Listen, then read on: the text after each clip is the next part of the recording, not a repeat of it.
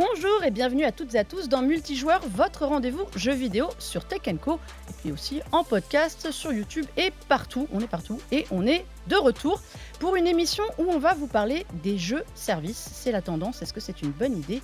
Ce sera la grande question du jour. Et pour cette émission, eh bien, on accueille une nouvelle tête. Bonjour Jules. Bonjour Melinda, comment ça va? Eh bien, écoute, très bien. Jules de Game Cult, qui nous ça. fait euh, le plaisir de, de te joindre à nous. Ah, j'en suis ravi. Écoute, bah, nous aussi. Et euh, face à toi, un revenant. Eh oui. Eh oui, mais maintenant c'est mon collègue, donc Eh c'est oui. plus pareil. Sylvain, comment ça va? Salut Mélinda, bah, ça va très bien, ça va très bien, prêt pour une nouvelle émission. Voilà, Euh, toujours avec aussi ton podcast, Manette à 3, qu'on n'oublie pas, Tout à fait, exactement. Mais surtout Co, évidemment. évidemment. Voilà, Co, le rendez-vous incontournable, on n'arrête pas de le dire. bon, eh bien, on va s'ouvrir une petite page euh, actu pour commencer, parce qu'il y a plein de choses à se raconter. Donc c'est l'actu chaud.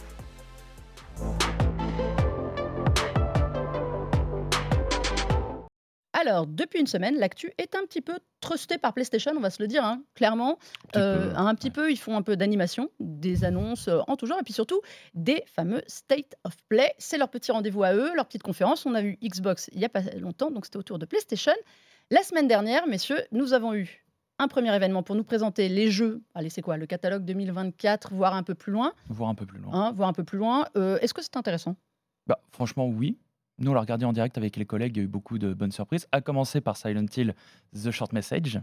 Pas 2 qui est un peu plus compliqué. Euh, Il y a des questionnements autour sur la communication. C'est que Konami veut pousser un jeu qui est un peu plus action. Il y a des rumeurs comme quoi ils auraient aussi utilisé une vieille version qui est ben, pas très bien fignolée. Silent Hill, c'est quand même un peu un serpent de mer depuis longtemps. C'est un serpent de mer. On sait toujours pas quand le jeu sort. Ils veulent pas donner de date de sortie pour le remake du 2. Donc, bon, d'accord. The Short Message, qui est un jeu gratuit, qui sort par surprise pendant le direct. Donc, ça fait toujours plaisir. L'an dernier, Xbox avait aussi le même coup avec Hi-Fi Rush, Mm. qui a été plus apprécié par la critique. Mais bon, nous, en tant que joueurs, moi, ça me fait plaisir d'avoir un jeu gratuit euh, à télécharger. Et puis, euh, sinon, effectivement, euh, Stellar Blade, d'autres grosses sorties qui vont consteller. Très, mauvais jeu de mots. très asiatique hein, quand même, cette tendance. Maintenant, PlayStation, il se tourne vraiment depuis quelques conférences en ligne comme ça vers l'Asie, vers beaucoup de sorties asiatiques. Je pense que en fait, on arrive en fait à une maturité du marché euh, coréen et chinois euh, sur le sur les plateformes, euh, sur les consoles de salon. On va avoir Wukong qui arrive très prochainement là cet été. C'est en tout cas. On espère que ces jeux-là, qui ont été annoncés parfois depuis plusieurs années, je pense notamment à Stella, euh, qui C'était un euh, retour, c'était là. hein, C'est ça, exactement. Qui, pour le coup, bah, euh, est attendu au tournant. Et c'est vrai que le trailer, au-delà des polémiques autour du physique du personnage, etc., euh, on est bien sur un jeu asiatique hein, de ce côté-là, euh, fait quand même assez plaisir à voir. Ça a l'air d'être très joli. Euh, Il y a une mise en scène euh, au rendez-vous pour un jeu coréen avec une équipe qui est pas si grande que ça. C'est quand même assez impressionnant. Euh, donc. Euh, voilà, on... heureusement effectivement que les développeurs asiatiques sont derrière, euh, sont derrière la PlayStation parce que sinon euh, il n'y a pas grand chose à se mettre sous la dent hein, quand ça même. hein. manque un peu d'exclusivité. Bon, on en parlera d'une après, mais ça manque un peu euh, de nouveautés à nous mettre. Euh, développeur asiatique, euh, le roi Kojima était là, évidemment. Ça faisait longtemps qu'on l'avait pas vu. on l'avait pas vu faire son show à une conférence PlayStation. Il est venu présenter ce qui était pareil, euh, un peu un secret de polichinelle, euh, Death Stranding 2 on the beach. Pour moi, le on the beach est un peu trop de trop, mais bon. Ça, c'est Kojima. Ça, c'est Kojima. Il y a toujours, Il faut qu'il ça mette part sa marque. toujours bien. Moi, et à un moment, moi, j'avais envie de dire plutôt Léa Seydoux qui est de trop, mais après, euh, on va Ouais, dire que je suis mauvaise d'accord. langue. Je Je n'ai rien de dit, c'est toi qui l'as dit. Mais bon, voilà. Euh, donc, la suite de ce jeu complètement étrange, Death Stranding, qui est euh, compliqué à expliquer. En gros, vous incarnez euh, un livreur DHL euh, Mais dans un Ouais. monde euh, en ruine apocalyptique. voilà, c'est c'est ça. C'est pas, c'est pas que un jeu de livraison, et en même temps, c'est surtout un jeu de livraison. C'est surtout un C'est jeu. pour ça que le jeu est si difficile à décrire. C'est un simulateur de marche au sens premier. C'est vraiment, il faut appréhender le terrain et comment on va marcher dessus et poser ses échelles et transporter son carton. Un vrai jeu Dans de le- stratégie. Un Quoi. vrai, Voilà, mais de marche. Mais moi, j'ai adoré. Donc, je- Moi aussi. Évidemment, les 9 minutes de Death Stranding 2, moi, j'étais hyper contente parce que le reste ne m'intéressait absolument pas. Mais cela étant, j'imagine que tu n'as pas compris aucune des minutes de ce, de, de ce trailer, parce que c'est le principe aussi. Alors, c'est le, le principe de, de- de Death Stranding. Alors, on a revu des têtes qu'on connaissait. euh, Norman Reedus qui, qui rejoue euh, Sam Porter, euh, Léa Seydoux qui est toujours là, et Troy Baker. Oui. Donc, qui a le droit à un vrai personnage. Alors, pour ceux qui ne sauraient pas qui est Troy Baker, c'est la voix de tous les rôles principaux, quasiment, Ouais. Avec Norland North, de, de- de- du jeu vidéo. Et là, cette fois, il a le droit d'être lui, Oui. presque. Oui, Parce- parce que. Parce qu'il incarne. euh, Alors, euh, moi, son personnage, dans l'idée de la présentation, m'a un peu rappelé Kenny Reeves dans Cyberpunk un peu. l'approche Ouais. rocker et tout. Euh, mais voilà, comme d'hab, on est incapable de savoir ce qui est de la cinématique, ce qui est du jeu avec Kojima. C'est ça que j'adore. Euh, mais 2025. parce que 2025, après j'étais assise, donc il y aura Death Stranding 2. Ça s'annonce pas très bien cette année encore. On va encore avoir plein de choses. Qu'est-ce que vous en avez pensé? Euh, alors moi, j'ai pas fait le 1. Je suis assez familier avec euh, Kojima puisque j'ai fait euh, les Metal Gear Solid, notamment le 2. J'ai aussi fait Metal Gear Rising qu'il avait commencé mais pas fini. Mm. Et justement, ça m'a rappelé Metal Gear Rising qui est souvent mis un petit peu à part puisque c'est un jeu d'action qui est fait par un autre studio, Platinum Games, Mm. qui est extrêmement exubérant. Et là, dans la bande-annonce, on a donc Troy Baker qui arrive avec une guitare laser électrique qui peut se battre au corps à corps aussi avec. Moi, je me disais, c'est très Metal Gear Rising dans l'esprit. Donc, Metal Gear. Pour, pour moi, c'est vraiment dans la digne continuité. Et puis, il y a aussi le Decima Engine. Qui... Decima Non, Oui, c'est ça, le Decima. le Decima, je crois le faire co- confondre avec un autre, pardon. Euh, qui est très impressionnant visuellement. Il y a la scène comme ça où il marche, on voit la lune en très gros plan, Mm. euh, inexplicable aussi d'ailleurs, euh, comme événement euh, météorologique. Kojima. Très bon moment dans une cinématique de 10 minutes. euh, cette, euh, cette Mais lune. pourtant, il y a du gameplay. Je pense c'est ça. La scène où tu te balades, c'est probablement du gameplay. Il y a aussi les glaciers qui s'effondrent et c'est vraiment euh, très impressionnant euh, d'un point de vue technologique. Voilà. Bon, en revanche, le petit personnage, moi, ça m'a pas emballé plus que ça. Après, il y, a il y a une animation assez intéressante en stop motion. euh, et d'ailleurs, il ressemble beaucoup à Alan Wake. hein, pour, euh, Ouais, ouais, on alors c'était. que Kojima aime Alan Wake. Il adore donc, Alan euh, Wake comme jeu. C'est vrai qu'on s'est tous fait la réflexion que. C'est normal, c'est très cinématographique.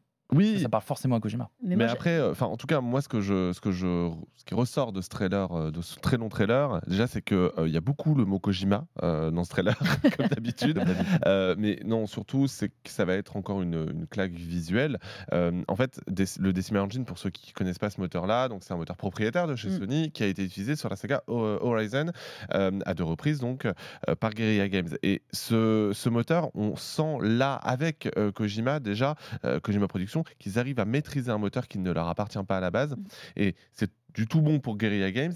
C'est même beaucoup plus beau que, c'est plus beau euh, que. les jeux Horizon. Ouais. Alors le truc c'est que le- ce, ce Death Stranding 2 sort en exclusivité sur, sur PS5. Horizon jusqu'à présent Voire peut-être PS4, PS, PS5 euh, Peut-être. Pro, voire. euh, Voilà, mais en tout cas, le, euh, le, le- le Horizon, lui, était Mm. encore à moitié sur PS4. Donc, je pense qu'on a des améliorations visuelles sur, sur Death Stranding 2 que ne pouvait pas se permettre Horizon 2, et c'est comme ça. Mais clairement, oui, ça donne très envie. Euh, je pense que l'expérience qu'est Death Stranding 1 est suffisamment incroyable pour ceux qui l'ont apprécié, parce que c'est un jeu qu'on aime ou qu'on déteste. C'est ce que j'allais dire, c'est un jeu très clivant. hein. Et là, on reste quand même complètement dans l'ambiance euh, Ah oui. du premier. Je- pas eu non plus. Moi, j'ai adoré le premier, mais j'ai pas eu de surprise Non. en regardant ce trailer-là de me dire il va y avoir quelque chose, un, un twist ou quelque chose de Non, révolutionnaire là, on est, dedans. emmené, on est emmené du côté du Mexique, euh, qu'il va falloir connecter euh, au même titre que les États-Unis dans, le numéro 1. Voilà. Et euh, avec donc quelques nouveaux personnages, quelques nouvelles stars aussi, parce qu'on sait qu'il aime bien s'entourer d'acteurs. On a Ella Fanning qui est, qui est, qui est présente au casting. Donc c'est plutôt une bonne chose d'être un peu dans un environnement qu'on qu'on connaît, mais je pense qu'il va y avoir beaucoup, beaucoup, beaucoup de surprises, notamment au niveau des ennemis que l'on peut voir juste là. Ouais, puis on a encore un peu de temps. Euh, sur ce jeu, ça n'arrive pas avant 2025, sachant qu'il y a 365 jours. Ça laisse du temps pour le sortir. Euh, autre chose qui s'est passée, alors là pour le coup, on est vraiment dans l'actu à chaud, c'était pour nous euh, cette nuit, c'est qu'on a eu le droit, annoncé à la fin du premier, à un autre State of Play dédié à Final Fantasy VII Rebirth, qui est la première exclusivité de la PS5 de l'année, signée Square Enix, évidemment. Ils aiment bien faire ça, Sony, donner un peu les clés d'un événement à un studio, euh, un autre studio qui bosse pour eux. Euh, ils vont nous faire ça à chaque fois? Bah, probablement. Pour eux, c'est bien parce que ça leur permet de s'identifier à des studios sans avoir à les racheter, ce qui est déjà, je pense, d'un terme économique et très avantageux. Ils ont aussi le PlayStation Blog sur Internet, un peu à la manière du Xbox Wire, qui va permettre de donner la parole aux développeurs et de s'exprimer et donc de faire marcher la machine promotionnelle. Et en même temps, bah, c'est un titre qui va porter énormément d'enjeux économiques sur cette année, déjà parce que je pense qu'il a fait. Il a pris un budget pardon, extrêmement conséquent à développer. On le voit, la présentation, euh, il y en a des mini-jeux euh, différents. euh, il y en a des visuels, il y en a des personnages. Enfin, c'est, j'imagine même pas le temps de travail homme qu'il y a derrière. Et pour Sony, je pense que rester attaché à la marque Final Fantasy, aussi surtout Final Fantasy VII, ça reste très important, puisqu'on s'en souvient, c'était une des grosses exclusivités de la PS1. Mm. Moi, je ne l'ai pas fait, mais évidemment que c'était un jeu extrêmement marquant. Et euh, voilà, je pense que c'est le genre de projet à la fois grand public et prestige qu'ils ont tout intérêt à mettre en avant dans des conférences dédiées, puisque cela euh, leur permet de parler à tout le monde finalement et de renforcer leur image de marque, Alors, simplement. Moi, j'ai une question. Est-ce que ça, Sylvain, est-ce que ça leur permet pas surtout de s'asseoir des alliés? Parce qu'on sait que chez Xbox, euh, ça drague énormément les studios asiatiques actuellement. Euh, D'ailleurs, Xbox en a profité en même temps pour rappeler qu'ils avaient enfin euh, Final Fantasy XIV qui arrivait en bêta, parce que là, l'annonce, c'est aussi qu'il y a une bêta euh, du jeu qui arrive sur PS5. Euh, Est-ce qu'ils n'ont pas besoin de faire ces événements-là pour Square Enix, pour, pour d'autres studios japonais pour euh, justement un peu serrer les, serrer les coudes entre, entre japonais. Il y a de ça, c'est évident. Après, euh, dans le cas de- d'FF7 euh, Rebirth, le, le- c'est même une obligation parce que l'exclusivité, elle a été chèrement payée par Sony. hein. On va pas se mentir, hein, l'exclusivité, elle n'est pas tombée comme ça euh, de, de- de l'arbre. hein. Square Enix monnaie très très bien ses exclusivités et, et d'autant plus dans le cas d'FF7 qui est aussi emblématique pour les joueurs PlayStation. Le, le- donc, le mettre en avant, c'est aussi dire, hey, vous n'avez pas ce jeu-là sur Xbox, vous n'avez pas ce jeu-là sur console Nintendo, vous n'avez pas ce jeu-là sur PC non plus. Il arrivera, mais pas tout de suite. Donc c'est- super important. Et, euh, et oui, je suis d'accord avec toi, effectivement, c'est aussi très important d'un point de vue euh, communication pour les autres studios qui se disent, OK, nous, si on offre une grosse exclusivité à Sony, on aura probablement Une un vitrine of de 20 play. minutes, quoi. C'est ça, exactement. Euh, ça sort le 29 euh, février, Final Fantasy VII Rebirth. On aura l'occasion évidemment d'en reparler euh, dans multijoueur, mais peut-être aurons-nous un troisième temps PlayStation, parce qu'en ce moment PlayStation ça n'arrête pas. Et là pour le coup, c'est Phil Spencer qui l'a à moitié annoncé. Phil Spencer Mm. a dit qu'il allait faire des annonces la semaine prochaine. Et qu'est-ce qu'on attend tous? Qui nous dévoile les jeux Xbox qui donc arriveraient potentiellement sur PS5. Ça se trouve, ça n'aura absolument rien à voir, mais est-ce qu'on peut y croire? Bah alors, il y a eu des fuites. Est-ce qu'on leur accorde beaucoup de crédit? Je ne sais pas. Dans le cas d'Hi-Fi Rush, on allait chercher dans les fichiers du jeu pour trouver des informations, donc euh, ça a l'air crédible. Dans le cas de Starfield, c'est des bruits de couloir. euh, On ne peut pas vraiment assumer. Euh, maintenant, c'est vrai que c'est intéressant puisque du côté des exclusivités Xbox, déjà, c'est la blague que beaucoup de joueurs PlayStation envoient à Xbox et qui est un peu injuste, c'est qu'ils n'ont pas d'exclusivité. ou que c'est nul comme Halo Infinite ou Redfall. Alors ça, chacun se fera son avis. Et donc, euh, je pense que pour Phil Spencer, là, il est quand même un peu en mode communication de crise, puisque toutes ces rumeurs qui fuitent, et il est beaucoup victime de rumeurs et de fuites ces derniers temps, on s'en souvient avec le procès Activision Mm. Blizzard, où il y a tout le catalogue euh, qui était euh, mis à nu euh, devant la, la justice et donc devant nos yeux. Je pense qu'il a une communication de crise. Maintenant, est-ce qu'il y a vraiment le catalogue Xbox qui arrive sur PlayStation 5 à court terme? Je ne sais pas. À moyen terme, voire à long terme, peut-être. Puisque c'est vrai que les ventes de Xbox Series ont tendance à descendre. Maintenant, à court terme, ça me paraît être un petit peu précipité comme, euh, comme rumeur.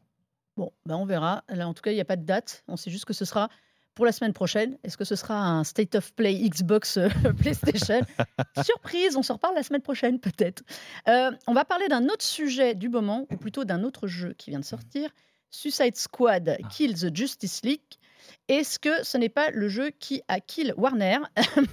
Et pour cause, euh, il arrive avec très mauvaise presse, on va pas se mentir. Et surtout, c'est un jeu service. Et la question que je voulais vous poser, messieurs, c'est aujourd'hui, est-ce que les jeux, faire un jeu service, c'est une bonne idée? Euh, bah, Alors, qui se lance dans l'explication d'un jeu moi- service? Moi, Allez, Sylvain. bien. Euh, moi, je suis, un, je suis un peu un spécialiste des jeux à service parce que j'aime bien le concept. Euh, voilà, parce que je, je joue beaucoup à Destiny, qui est quand même le, un des premiers gros jeux à service, en tout cas euh, tel qu'on peut le concevoir aujourd'hui. Mais euh, oui, je pense que c'est toujours une bonne idée. C'est pas, c'est pas, il y a, y a un a priori généralement négatif auprès des joueurs, mais ça c'est à cause des échecs du passé qui ont fait que les joueurs s'en, s'en sont un peu dégoûtés. Mais c'est pas une mauvaise idée d'en faire un. Pour autant, en fait, ce qu'il faut, c'est faire en sorte que le studio qui va euh, s'emparer de ce jeu à service soit staffé pour faire des jeux à service, qu'il y ait une véritable vision et pas uniquement autour des microtransactions. Le, le, euh, Aujourd'hui, en fait, on a trop tendance à se dire ah, euh, jeu à service, c'est pour que ça rapporte beaucoup d'argent. Bah, c'est un peu la définition Ouais, quand même. Le alors- principe d'un jeu à service, c'est un jeu qui est prévu sur du long Un terme. flux de Oui, revenus mais stable, du en contenu. théorie. Voilà. Pas, pas, euh, le truc, c'est que en fait, en ayant uniquement ça, et c'est un peu ce qui se traduit par Suicide Squad, c'est en, en, en ayant uniquement euh, dans, le, dans le viseur l'argent que ça peut rapporter, ça mène à Suicide Squad, à Anthem, à euh, plein d'autres jeux, euh, ou, même à Avengers. Aujourd'hui, il faut que, oui, bien sûr que l'économie d'un jeu à service est spécifique à, ce genre, mais à côté, ça n'empêche pas que il faut quand même aussi travailler l'intérêt du jeu, son suivi vraiment sur la durée, son, eh, son, contenu de fin de jeu aussi, qui est super important, et c'est aussi un des défauts de Suicide Squad. C'est un, peu le problème. Est-ce que les jeux à service pensent à une fin?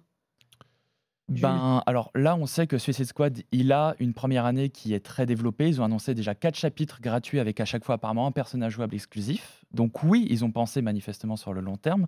Maintenant, sur l'endgame, moi, je ne peux pas dire puisque je n'ai pas joué au jeu. Donc je ne sais pas ce qu'il y a à faire euh, concrètement quand on a fini euh, l'intrigue. Moi, je pense que c'est marrant que tu aies cité Destiny, puisque clairement, non seulement c'est un jeu service qui a marqué, mais en plus, on sent qu'ils veulent tous copier Destiny, Bien parce sûr. que c'est ce qu'on appelle des looter-shooters, c'est-à-dire des jeux de tir où tu vas récupérer des armes euh, de diverses capacités pour toujours améliorer la puissance de ton personnage, justement, sans fin en vue. Dans Destiny, il y a des donjons qui demandent des armes de plus en plus fortes, et la boucle, elle est quasiment infinie tant que Bungie décide de le développer. Le problème, c'est que Avengers et Suicide Squad, c'est pas des jeux qui se prêtent très bien à cette thématique pour commencer. Donc, euh, avant de se poser la question de la fin, moi, je- est-ce qu'on devrait commencer le projet pour commencer? Est-ce qu'il y a un rapport thématique? Mais est-ce que c'est que le, projet est commencé en se disant on va faire du long terme ou est-ce qu'on va faire Oui. un jeu et on voit comment est-ce qu'on peut le décliner à plus long terme? Dans le cas de Suicide Squad, et c'est ce, qui ce se traduit beaucoup, c'est qu'a priori, à la base, ça n'était pas un jeu à service. On est d'accord. Et- Les premières images qu'on avait vues de Suicide Squad, c'était une, une aventure solo ou coop. Euh, euh, un- les- C'est Rocksteady qui est derrière. C'est vrai qu'on attendait un Batman Arkham avec, euh, voilà, avec le Suicide Squad.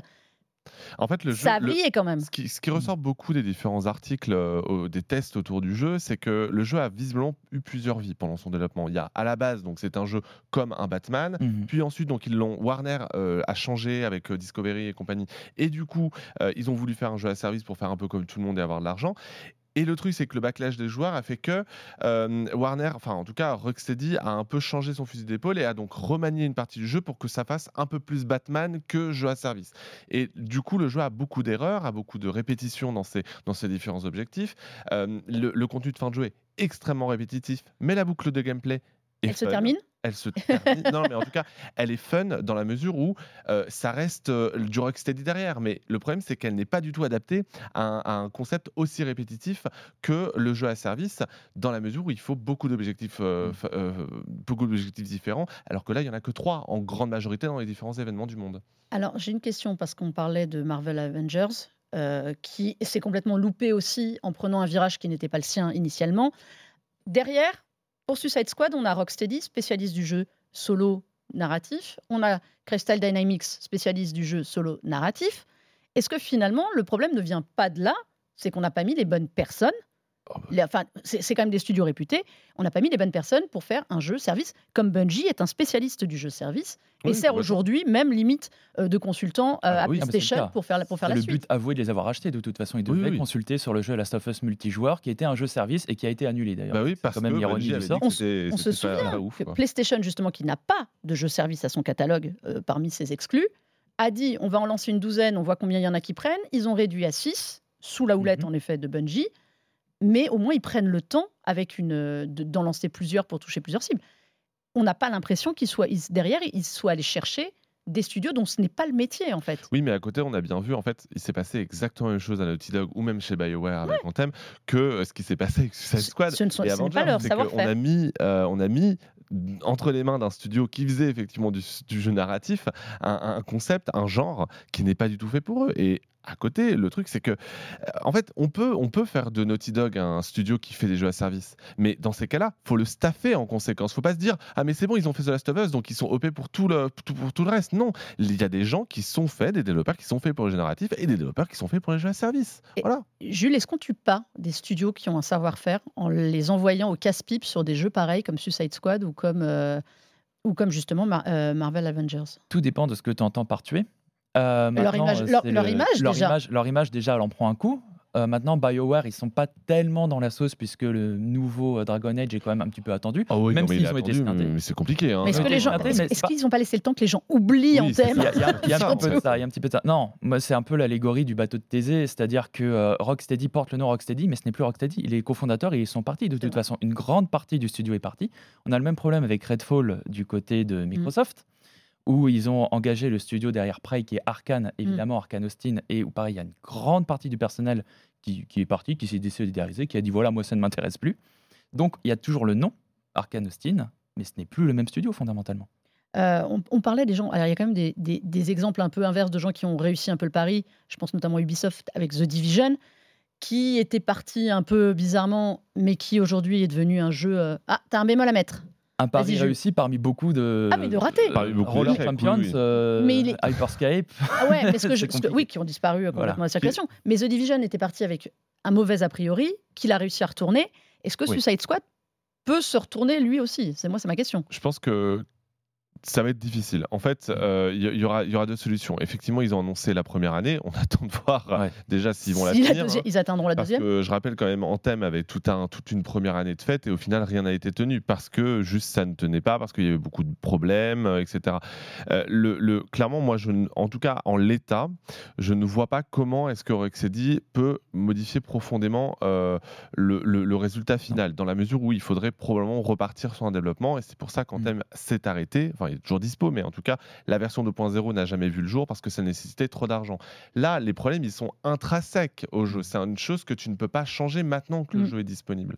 Donc, ça paraît, ça paraît difficile. Après, le jeu n'est pas mauvais. Le jeu n'est pas mauvais, il a 65%, 67% médiacritique. voilà, c'est pas, brillant non plus. Hein. C'est pas brillant. Il a bien amorti. Euh, voilà, mais on aurait pu, on aurait pu penser pire. les joueurs sont plus sévères que la presse. Hein. Les joueurs, les joueurs sont en train d'être beaucoup plus sévères que la presse. Quand on regarde les, avis Steam, qui mm. sont extrêmement favorables à l'heure actuelle, mais en même temps Steam, tu peux pas faire l'un ou l'autre. Euh, eh ben, les gens se disent oui, c'est fun à jouer, mais le problème c'est que c'est très répétitif. Par contre, l'écriture est plutôt bonne. Enfin, c'est aussi ça qu'il faut se dire, c'est qu'il a des qualités et c'est ça qui est problématique en fait, c'est qu'il y a des choses qui sont bonnes, qui sont bonnes. Il y avait de bonnes idées de départ, celles qu'on avait repérées au premier trailer et qu'on n'a pas vu par la suite. Donc voilà, Suicide Squad. Euh, si vous avez quand même envie d'essayer, c'est disponible, c'est disponible un peu partout. Euh, on va passer très vite à euh, la dernière partie de l'émission parce que je voudrais qu'on parle en ce moment de ce qui se passe, qui est le Steam Neo Fest et parce qu'il y a des petites perles à découvrir et peut-être des bonnes en fait. Donc ah bah, on passe à, à quoi on joue?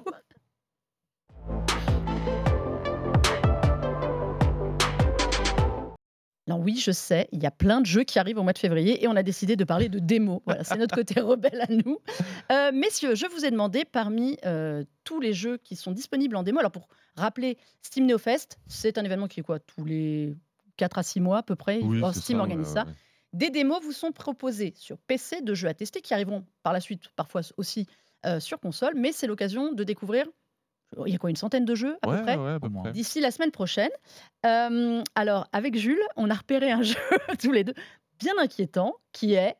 Indica. Voilà, Indica. Raconte-nous vite fait, Indica, de quoi ça parle?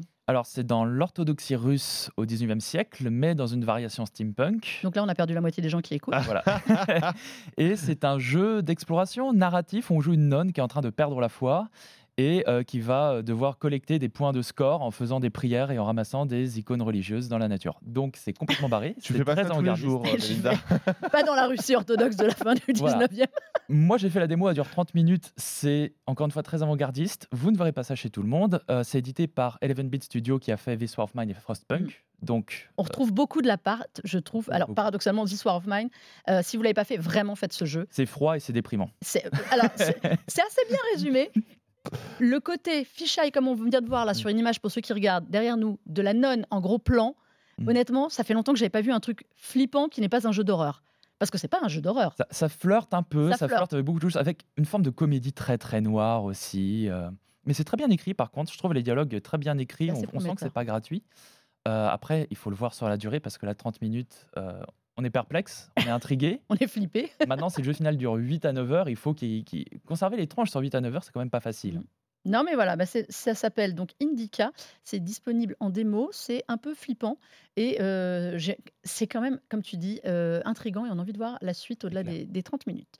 Sylvain, toi, changement totalement de décor. Ah oui, ça, je ne vous le fais pas dire. Homeworld 3. Vas-y, à Homeworld 3. Alors, très rapidement, Homeworld 3, c'est le troisième épisode donc d'une saga euh, qui date des années 90. C'est une saga de jeu de stratégie en trois dimensions, euh, ce qui n'est pas chose commune hein, dans le genre stratégie en temps réel.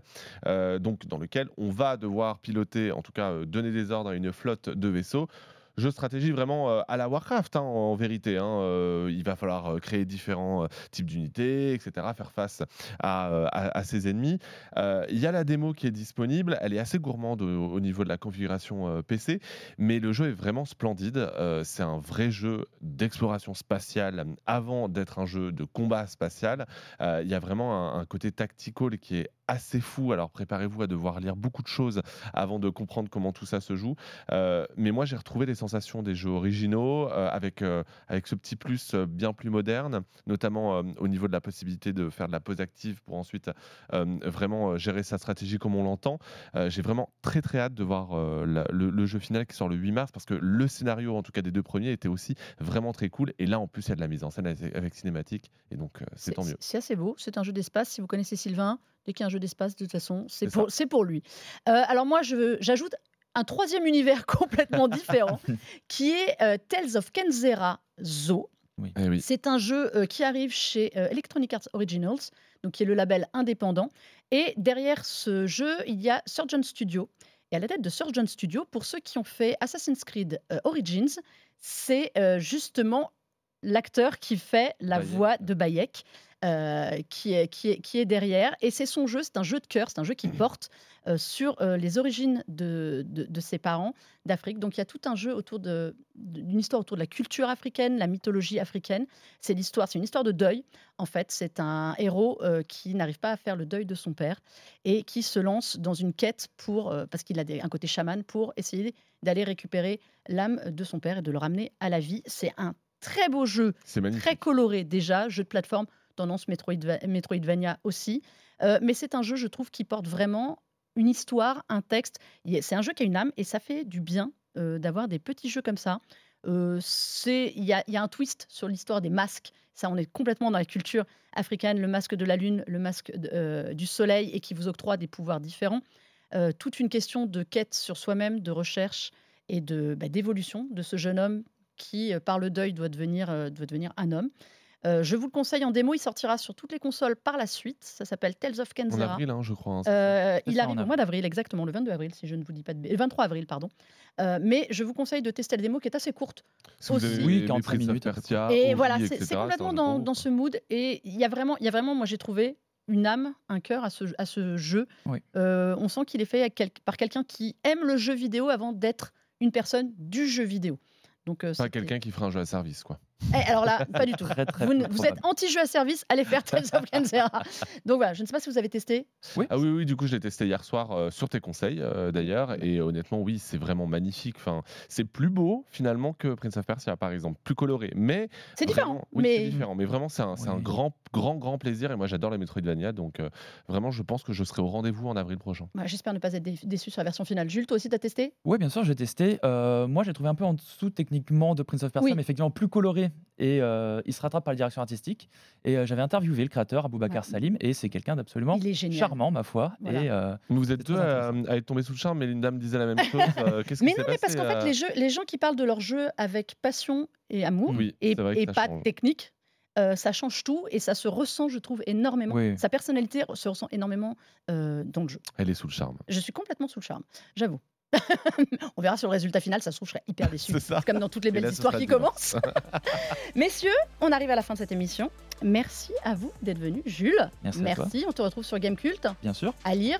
Et Gamecult Lebdo aussi. Euh, Longtemps ou pas Plus maintenant. Plus maintenant Ah bah d'accord. Voilà. Feu.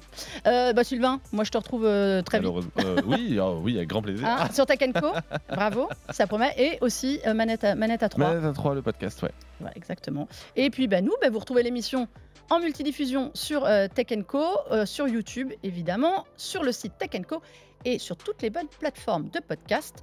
On se dit à la semaine prochaine. Il y a encore plein de choses qui arrivent et peut-être Phil Spencer qui sera la main de PlayStation. Ce sera la surprise. En attendant, jouez bien, il y a de quoi faire.